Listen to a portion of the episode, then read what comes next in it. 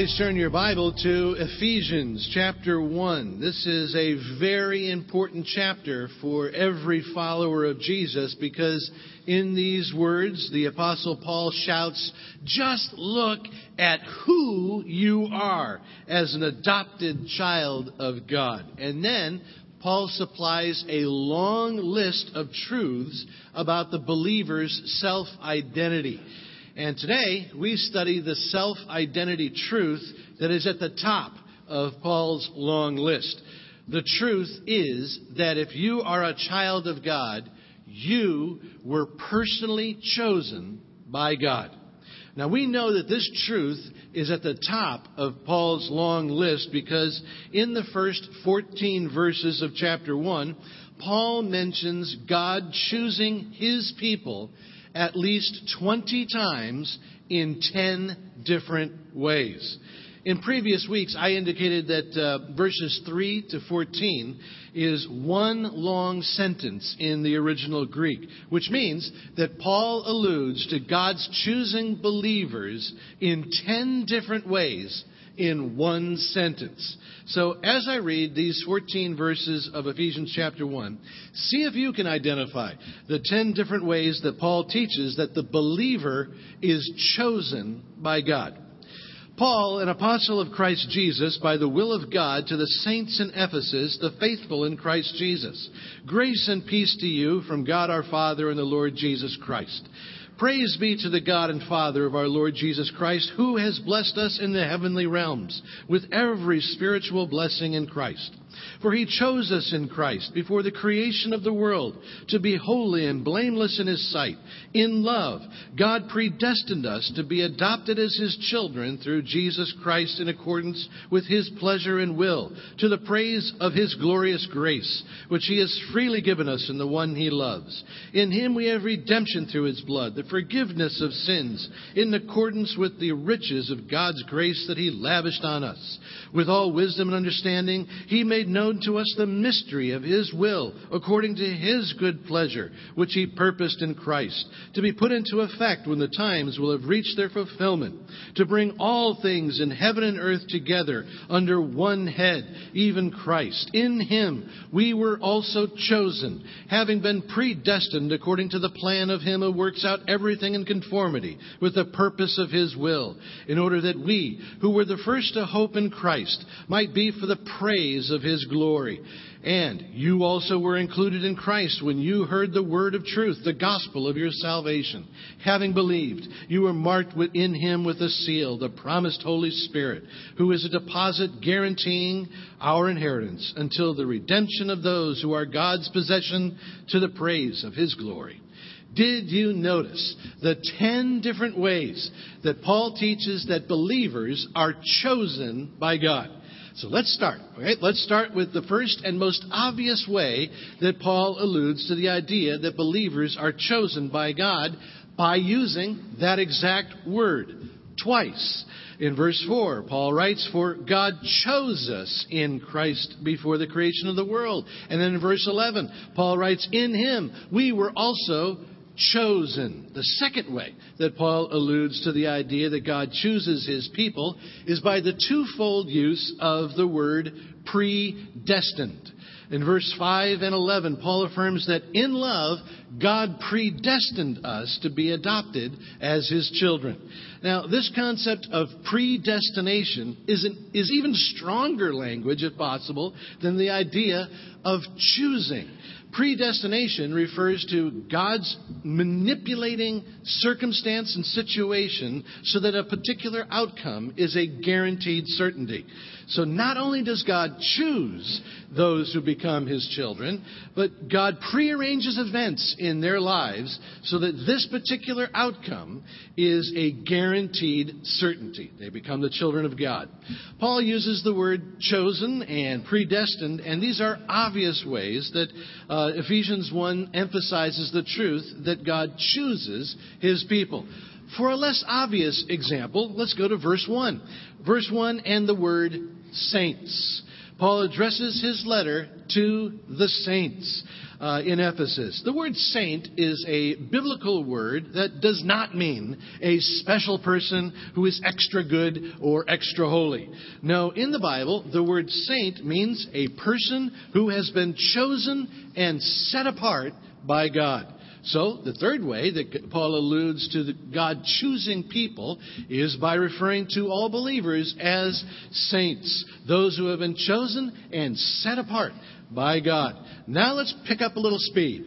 The fourth, fifth, sixth, and seventh ways that God, uh, that Paul alludes to God's choosing His people is by the repeated use of God's pleasure, God's will, God's purpose, and God's plan.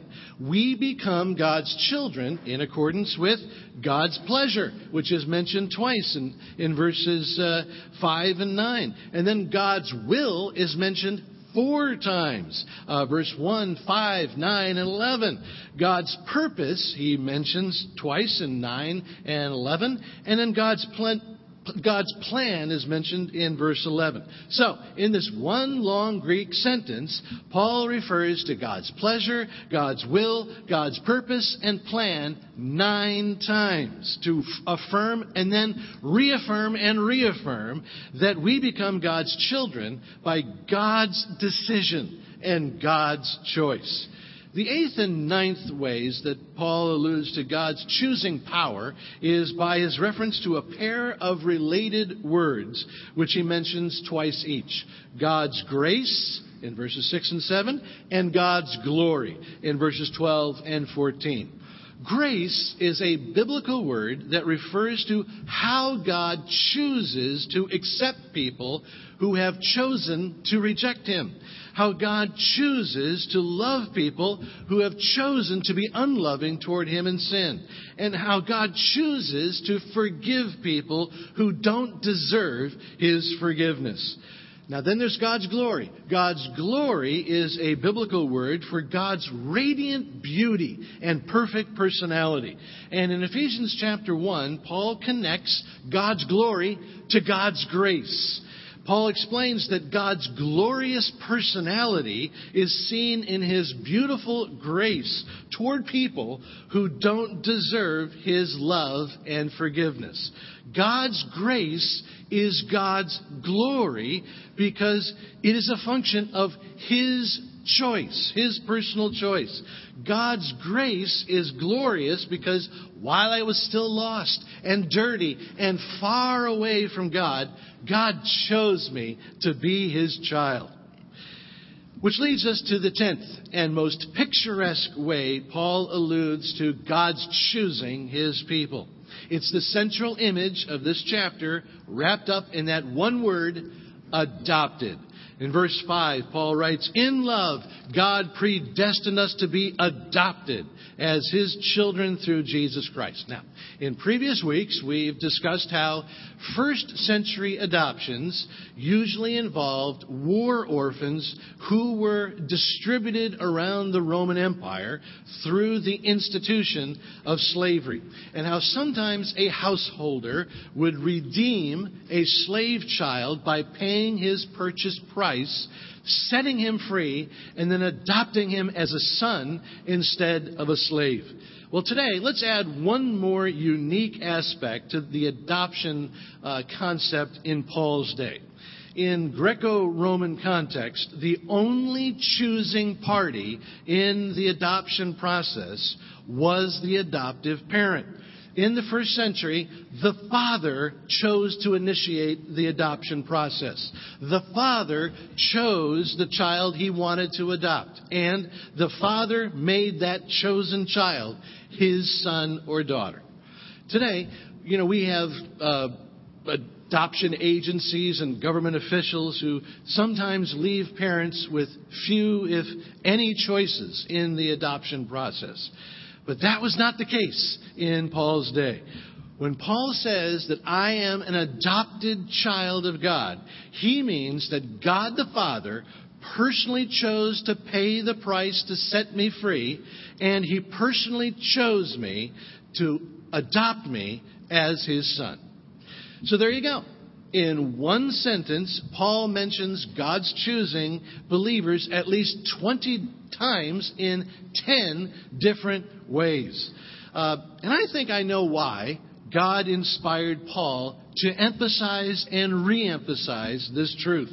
I think God inspired Paul to drive home this truth because there are at least three internal obstacles that make it hard for me to really accept and embrace this truth.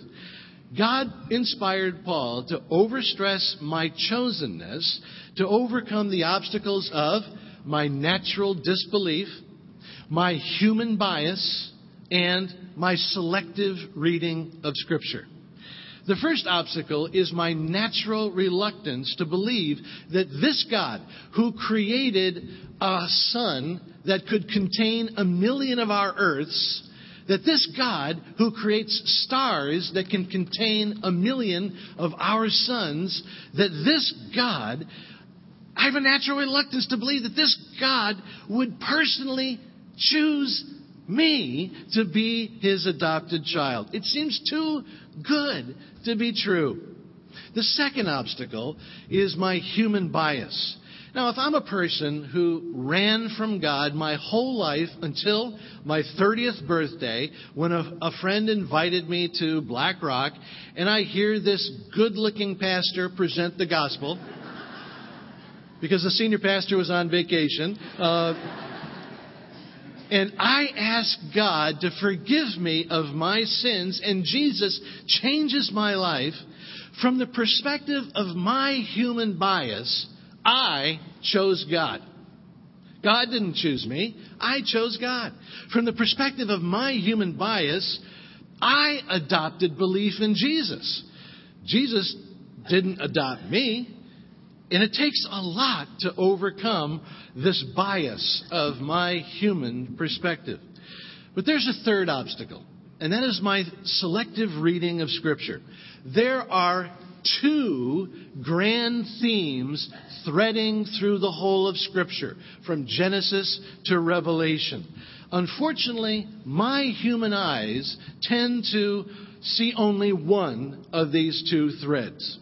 Due to my selective reading of Scripture, the only thread that I see is the biblical theme that teaches the real importance of human choice. In Genesis, I see God putting a, uh, Adam in front of a tree and saying, Do not eat of this tree. But Adam chose, chose wrongly. He chose to disobey. In the book of Joshua, I hear Joshua standing before the nation of Israel saying, Choose this day who you will serve. But as for me and my house, I will serve the Lord. And then in the Gospel of John, I hear Jesus uh, saying to some fishermen, Follow me. And then Peter, James, and John drop their nets and choose to follow Jesus. And then in Revelation, I hear the risen Jesus saying to the church, Behold, I stand at the door and knock. And if anyone would choose to open the door, I will come in. This is all true. This is a consistent theme in Scripture, teaching the real importance of my choice in my relationship with God. Uh, the biblical teaching is that God gives real people real power to make real choices that have very real consequences. And this is an important theme in the Bible, but it is not the only theme. There is a second thread that goes through Scripture from Genesis to Revelation the theme that God chooses His people. Uh, in Genesis, God's redemption story begins with God choosing Abraham and promising to birth a Savior through his nation to bless the whole world. Uh, Abraham didn't choose God. Abraham didn't do anything to uh, be chosen, to deserve being chosen by God. God just plucked him out and chose Abraham out of all the people on the earth. In Deuteronomy, God calls the people of Israel his chosen ones. That he chose not because they were better than any other people on earth, God just chose them. And then in the Gospel of John, Jesus says to Peter, James, and John, and the other guys who dropped their fishing nets, Jesus said, You did not choose me, but I chose you. And in that same gospel, Jesus says of all believers, He says, No one can come to me unless the Father draws him. And then in Revelation, the last book of the Bible, it begins and ends with the risen Jesus referring to his people as his church. Where the Greek word for church means God's called out ones. Jesus affirms over and over again that his church is comprised of select people that God has chosen and called out from the rest of the world. This theme of God choosing his people is a thread that runs from Genesis to Revelation, yet many people miss it. And so God inspires Paul to emphasize this truth 20 times in 10 different ways in one sentence to overcome my natural disbelief, to overcome my selective reading of Scripture, and to overcome that human bias and the assumption that my conversion was about me choosing God only and not God choosing me. And concerning my human bias, here's what I find as I grow in Christ. I find that as God opens my eyes to the second thread in Scripture, God also opens my eyes to the second thread in my story with God, in my conversion. Uh, as I traveled down the narrow road, uh, more and more, when I look into the rear view mirror, uh, I find that the importance of my choosing God seems to fade more and more. And the importance of God clearly choosing me seems to raise in boldness more and more. When I look into the rearview mirror, I see more and more how God was orchestrating the events of my life so that I would come to Jesus. When I look in the rearview mirror, I see how God brought people, just the right people at the, and the right events at the right time into play and when I look in the rearview mirror, I see how God did the arranging and the orchestrating and the choosing of me.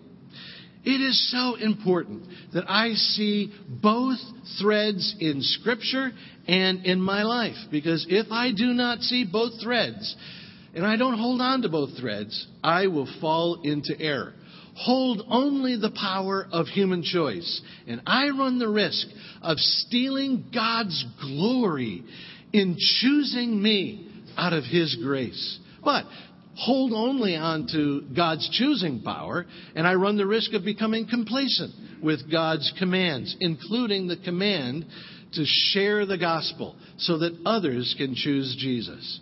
But now we're all asking the same big question, aren't we? How can these two threads be true at the same time? Either God chooses me to be his child before the creation of the world, and that's how I come to salvation, or I choose to believe in Jesus, and that leads to my salvation. Both can't be true at the same time, right?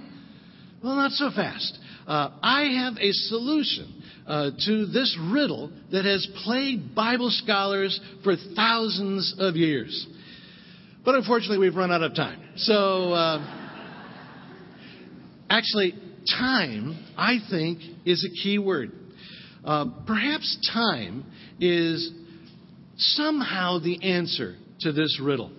And Paul points to that solution with his phrase here in verse 4. God chose us in Christ before the creation of the world. Before the creation of the world is that time before time was created. Paul refers to the truth that God, our awesome God, is outside of time. God is outside my time bound way of thinking in terms of before and after and cause and effect. Since God is outside of time, in God's mind, there is no before or after a cause and effect. From God's perspective, everything in some mysterious way, is simultaneous. And if that is true, then from God's perspective, His choosing me and my choosing Him are both true, because they're both simultaneous. And you may say, that may be a resolution in God's mind, but my mind is just getting a headache. Well, uh, I say embrace the headache. I say embrace the mystery. Embrace the truth, the fact that Scripture holds these two truths together that human choice is real and that God really chooses to adopt each person that becomes his child. Now, we're really running out of time. So, uh, before we uh, close, we just need to apply this profound truth briefly. If I'm a follower of Jesus Christ, it's because God chose me. And this is not just correct theology. This is a life changing reality. So let me suggest four transformations experienced by the chosen of God. The first transformation is that chosen people experience true self worth. If God, cre- if the God who creates the planets and the stars has personally chosen me as his adopted child, if I really know this, I can never just hang my head and mutter, oh, poor me, pity me, woe is me, because I'm a failure and I'm a nobody. No. As a child of God, it is a crime against heaven for me to berate myself, stay down on myself, or doubt my self worth and the price that was paid for me. The second transformation experienced by the chosen is soul security.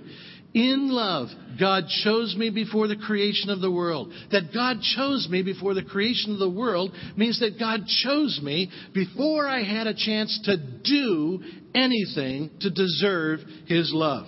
The fact that God chooses me in love and not because of my performance means that I should have no fear of ever being rejected by God due to what I do or what I don't do.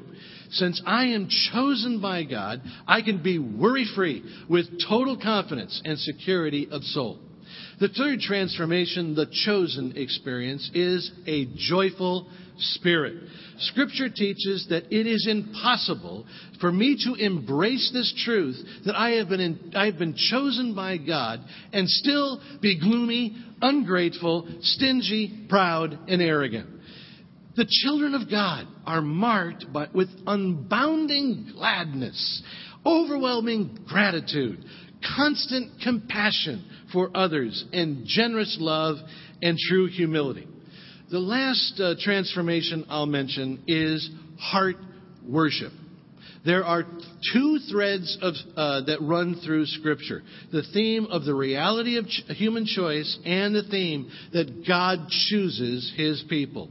The person who holds only to that one thread of human choice cannot have true heart worship. It is impossible to worship with a heart that sings, God, I'm so glad that I was smart enough to choose you. I'm so glad that I made the choice to believe in you. This is not worship. It is impossible to worship with a, with a heart of true gratitude that when you take the cup and the bread of communion and say, I praise me that I chose to believe in you, Jesus. I'm thankful that I made the right choice. This is not worship. No, heart worship is the result of a transformation that I experience when I embrace the truth that I am one of the chosen. Heart worship is singing, God, I thank you for choosing me even when I was lost and dirty and far away from you. Thank you for choosing me when I could never deserve your love. Heart worship is taking the bread and the cup of communion and saying, Jesus, I'm overwhelmed. I'm overwhelmed that you would die for me to redeem me from slavery so you could adopt me as your child. Thank you for the transforming love that you bestow upon me as one of the chosen.